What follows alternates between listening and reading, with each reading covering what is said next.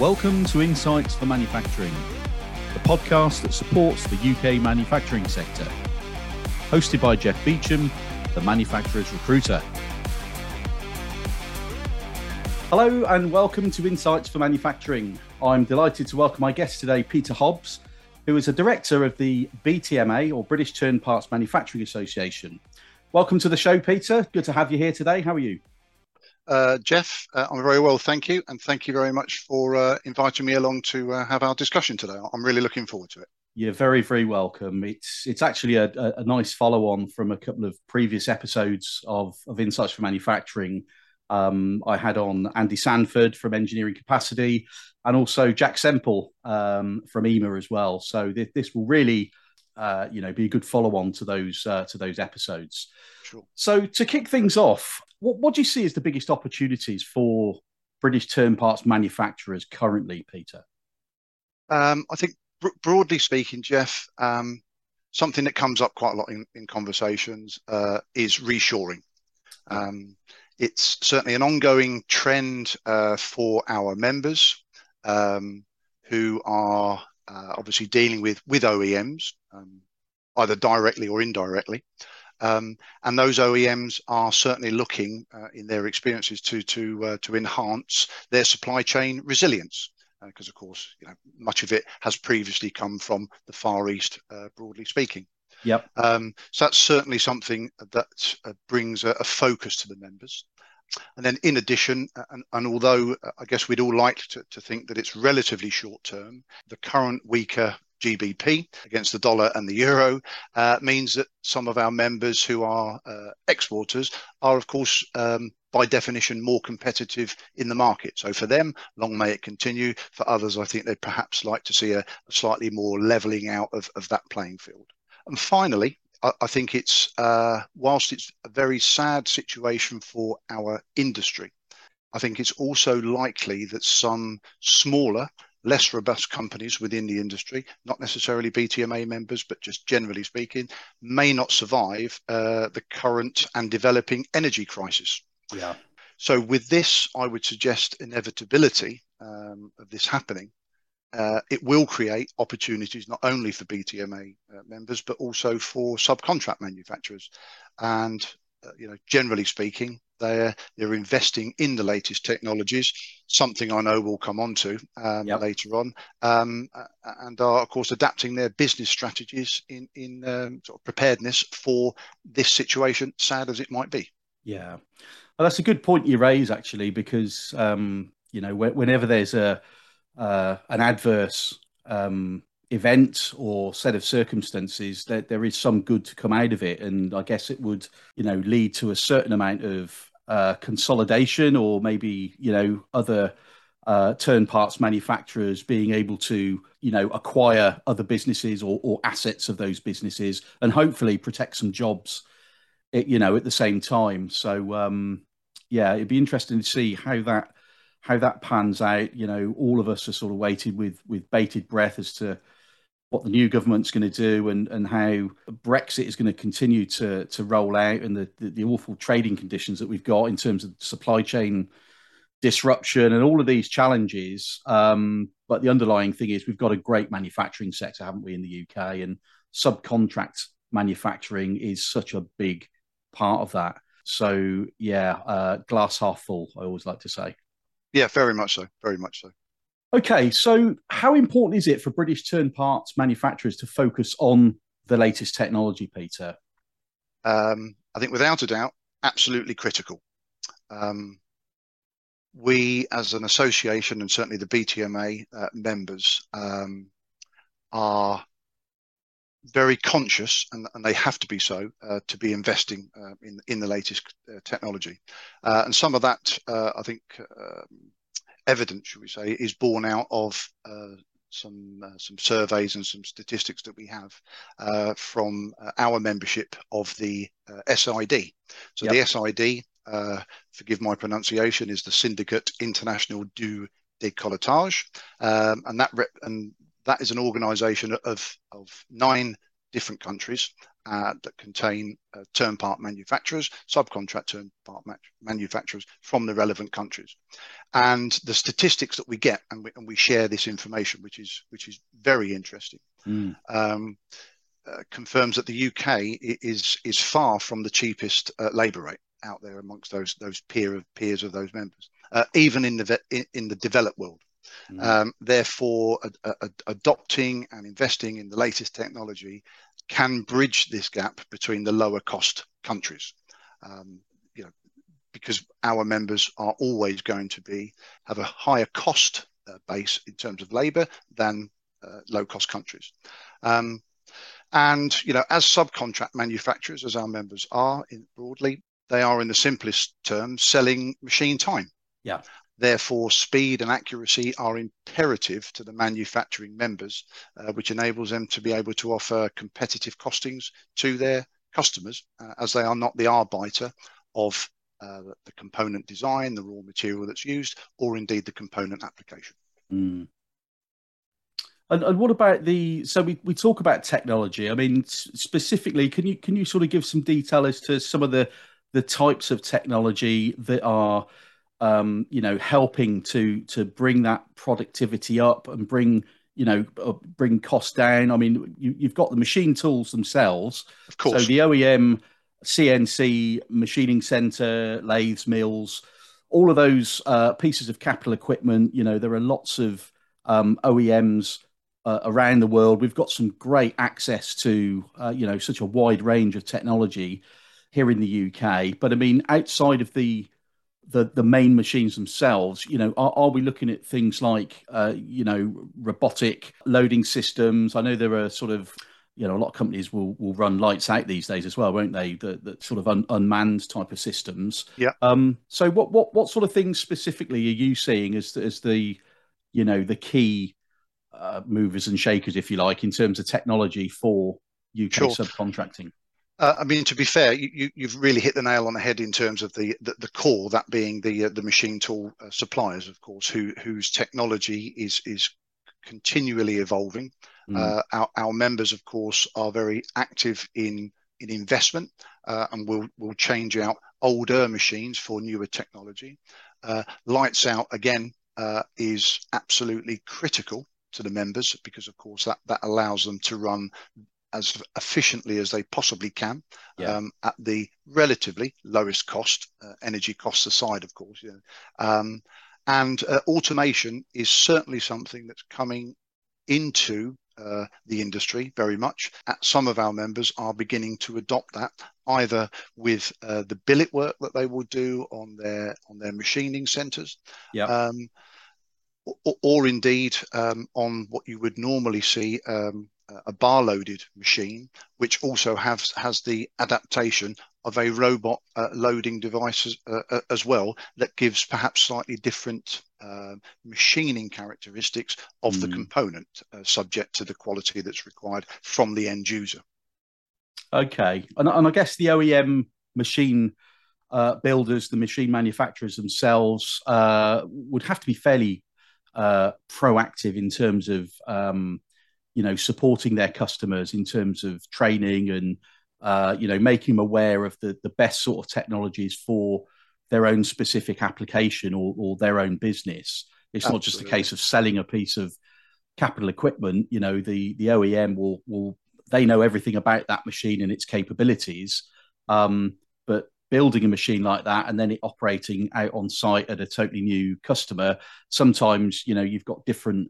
There's lots of variables, aren't there? Something that operates, to almost 100% efficiency in the place where it's been designed and built. You take it out into the field with different operators and different people programming and using it for different applications. You can get different results. So, do you think your sector and your members have a good enough support from the OEMs? I'm sure they do, but I'd be interested to find out. I would say absolutely yes. And I guess my only source of information in this regard to be able to sort of substantiate it is, of course, the BTMA also have a group of technical members, and those technical members are companies that are defined as companies that are providing goods and services to our industry, the relationships that our members have with those suppliers is very strong.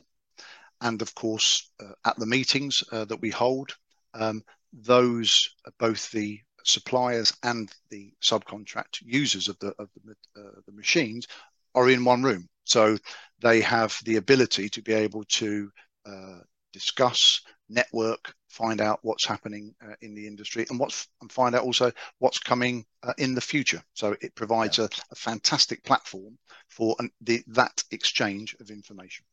Brilliant. Thanks for sharing that. No, so you mentioned earlier, energy. So, clearly energy costs are a major challenge to all manufacturers at the present time. But what are the other main challenges within turn parts manufacturing? I mean, I guess skills would feature pretty high up on that list as well. Absolutely. Skills is a topic of discussion that happens at every single meeting. When I say every single meeting, I've been in the chair for 2.5 years. So we've had a mixture of online, so Zoom calls and physical meetings. And every meeting, every discussion, the subject of skills comes up and is of huge concern to our members. Broadly speaking, the delivery of apprenticeship programs varies hugely for our members, and geography seems to be have a massive impact on the quality of the training and how it's delivered, subject to location. Yeah. And of course, furthermore, the retention of those skilled staff is also difficult, with larger companies being able to offer higher salaries, improved benefits against the smaller SMEs. Yeah. And of course, that also is dependent upon where our members are based. And it's a real problem. It really is, because they, I think they, I guess the young person perhaps sees the money, wants to go for that, and why wouldn't he or she want to develop themselves in that regard? But whether they then get the continuity of that work within the larger company, who are taking on dozens of apprenticeships, which our members can't just base purely upon their size, the businesses. I'm not so sure. It's difficult to quantify, but if someone sees pound notes in front of them, it's not unreasonable that for them to think shorter term than longer term.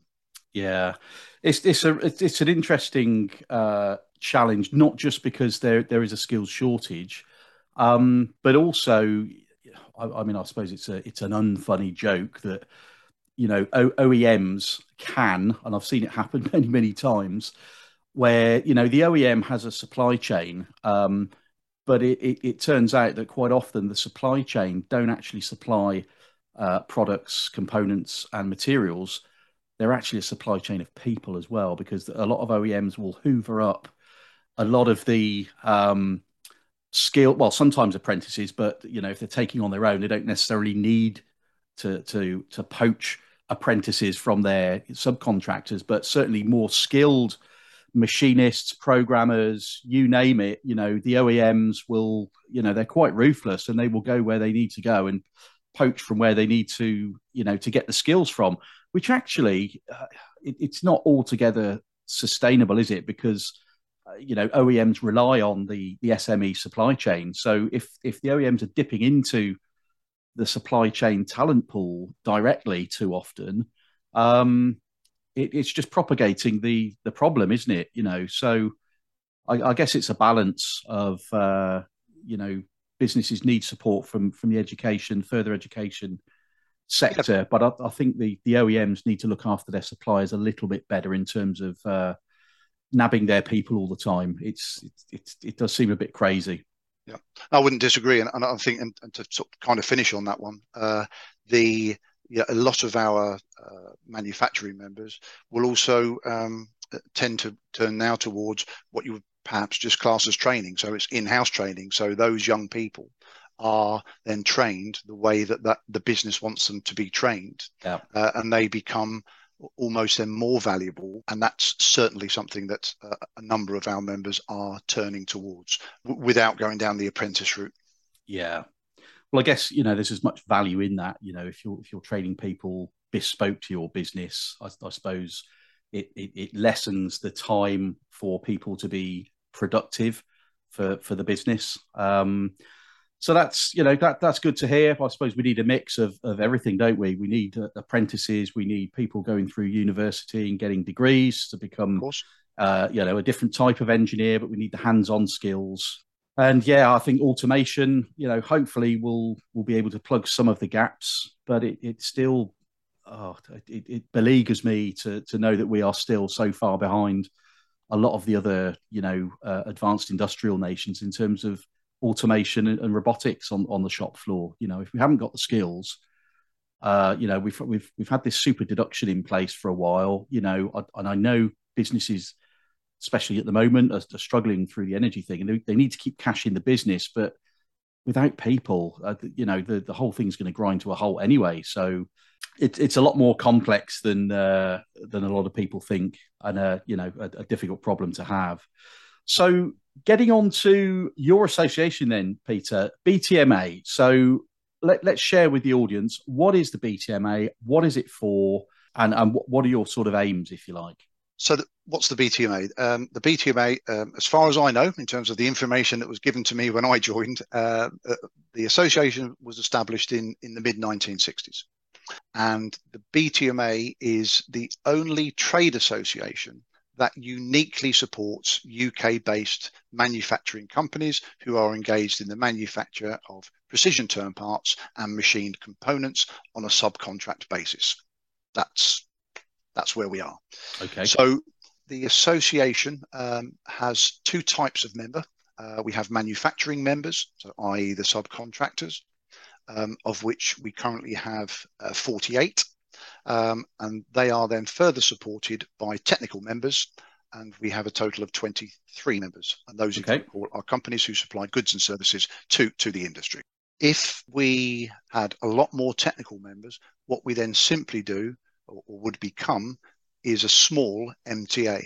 Now, we work very closely with the MTA. We have yep. a great relationship, but there is no point in the BTMA trying to compete, for all intents and purposes, against the MTA, because we don't have the financial wherewithal to be able to do that. So that's yep. not our target or indeed our aims. So our aims, from my point of view, is to increase the membership that we have on the manufacturing side, yep. whilst maintaining the benefits of membership to the existing members that we have. Okay. And do you just want to give us a quick run through of the overall benefits of being a sure. BTMA member? Yeah, not a problem. So membership of the association is based upon an annual subscription, and that annual subscription varies subject to the turnover of each individual company.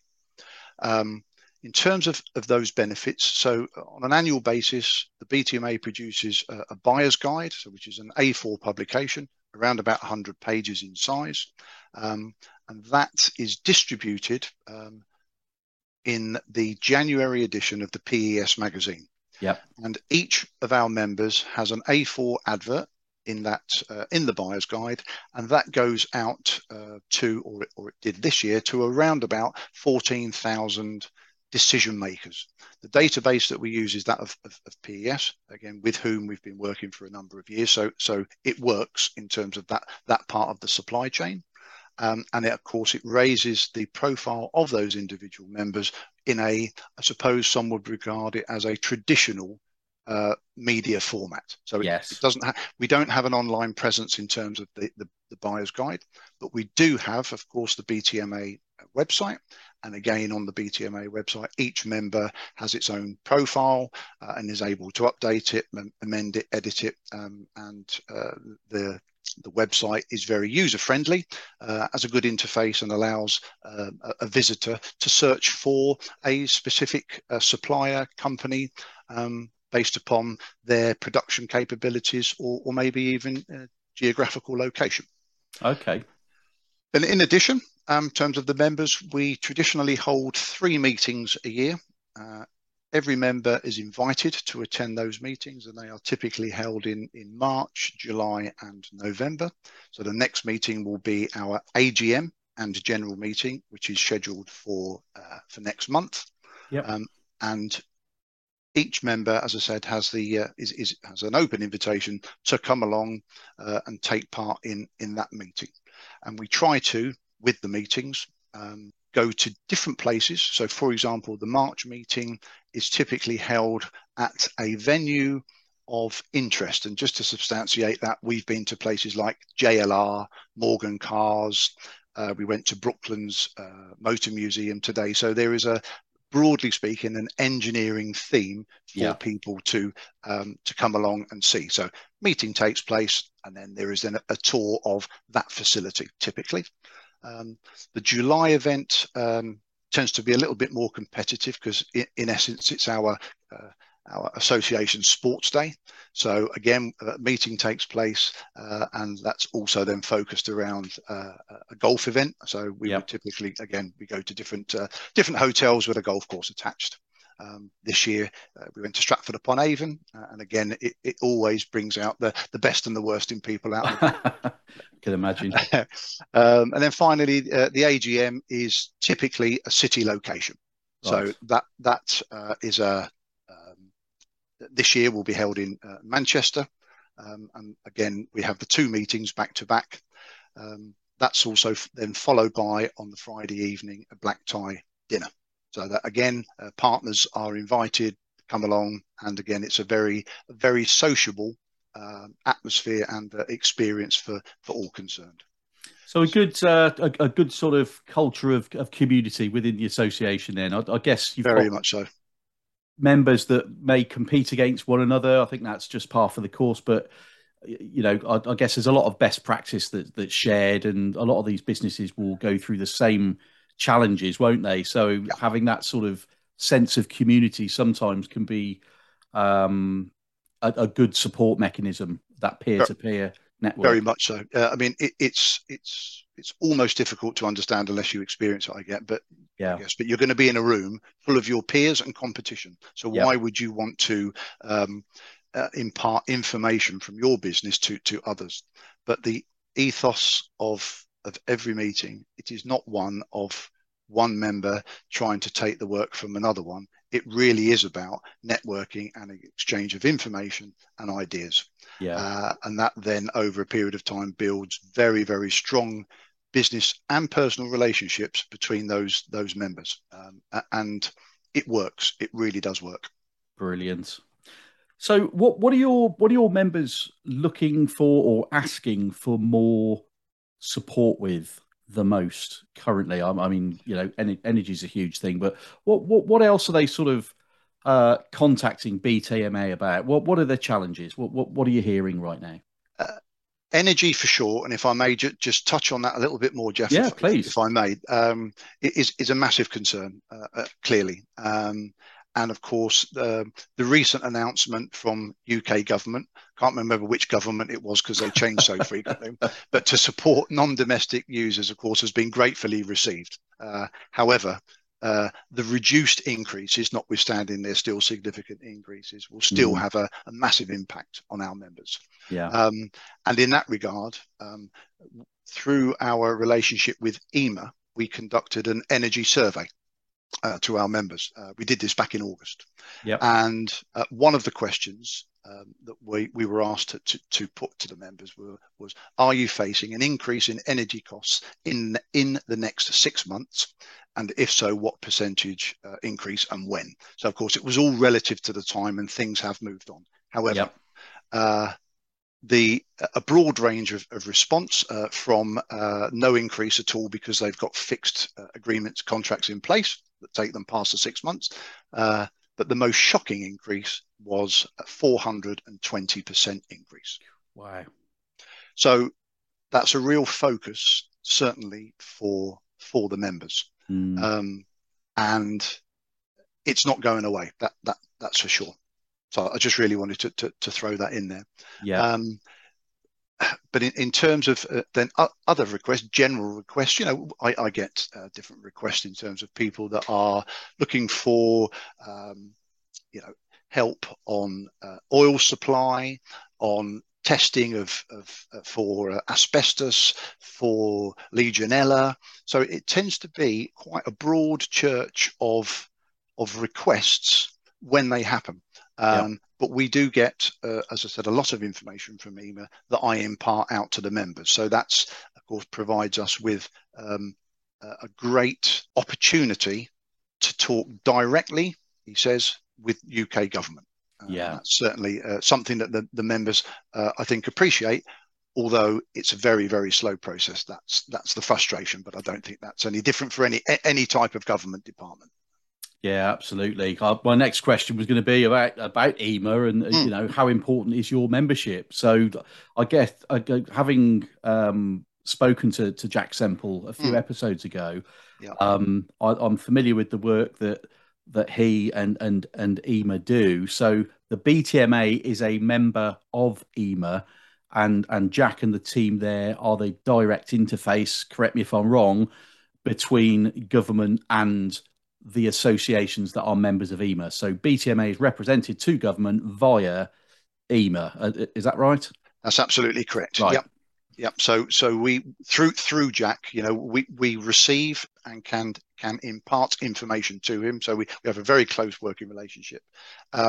We attend meetings. First one beginning of this month, in actual fact, prior to obviously everything going sideways with COVID, but it certainly provides us with opportunities, particularly with the UK government department for business, so BEIS, which is the Business, Energy and Industrial Strategy department, and it allows us, in terms of the BTMA and fellow EMA members, provides us with a voice that's we hope is listened to in terms of, you know, say what our members want, what we would like to see. You know, it's very difficult to ask a question of government without appreciating the answer that you're going to get, which may not be the one that you want. Absolutely. So I think you and I met originally back in April at the MAC 22 exhibition, I think it was. Correct. I remember BTMA had a stand there and you were there. So just on the topic of marketing then, this is one of the things that falls under your remit, I guess, for BTMA. UK manufacturing, you know, clearly it consistently needs to raise its game in terms of promoting itself. We've got some of the world's best engineering and manufacturing businesses in the country.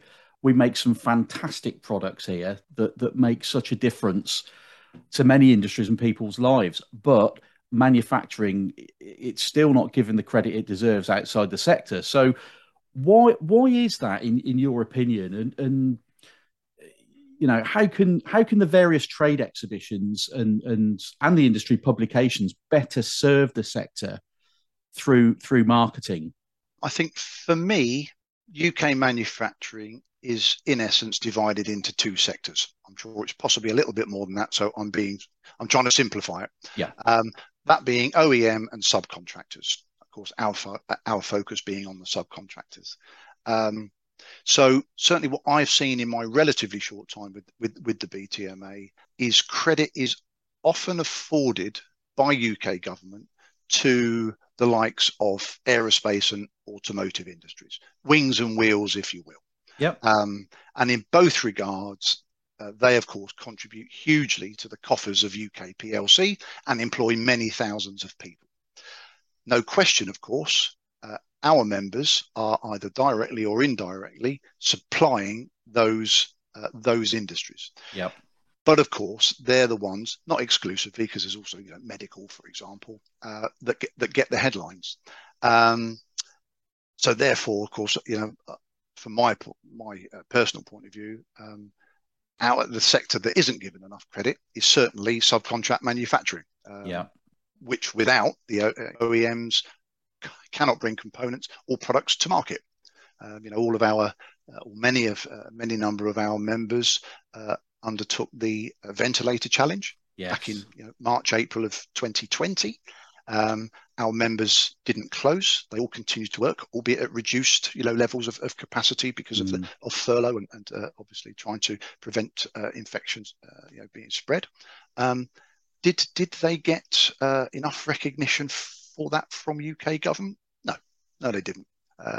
Absolutely not. But you know, we obviously try to raise the profile of our sector as best we can. You mentioned, you know, trade exhibitions. trade exhibitions and industry publications, both provide a platform for subcontract manufacturing, whether that's as an association or as an individual company. But for sure, there needs to be a push or a determination from UK government to encourage younger people, as we were saying before, to consider a career in manufacturing or engineering per se, and remove any stigma that might be something of getting your hands dirty as a perceived negative to that young person.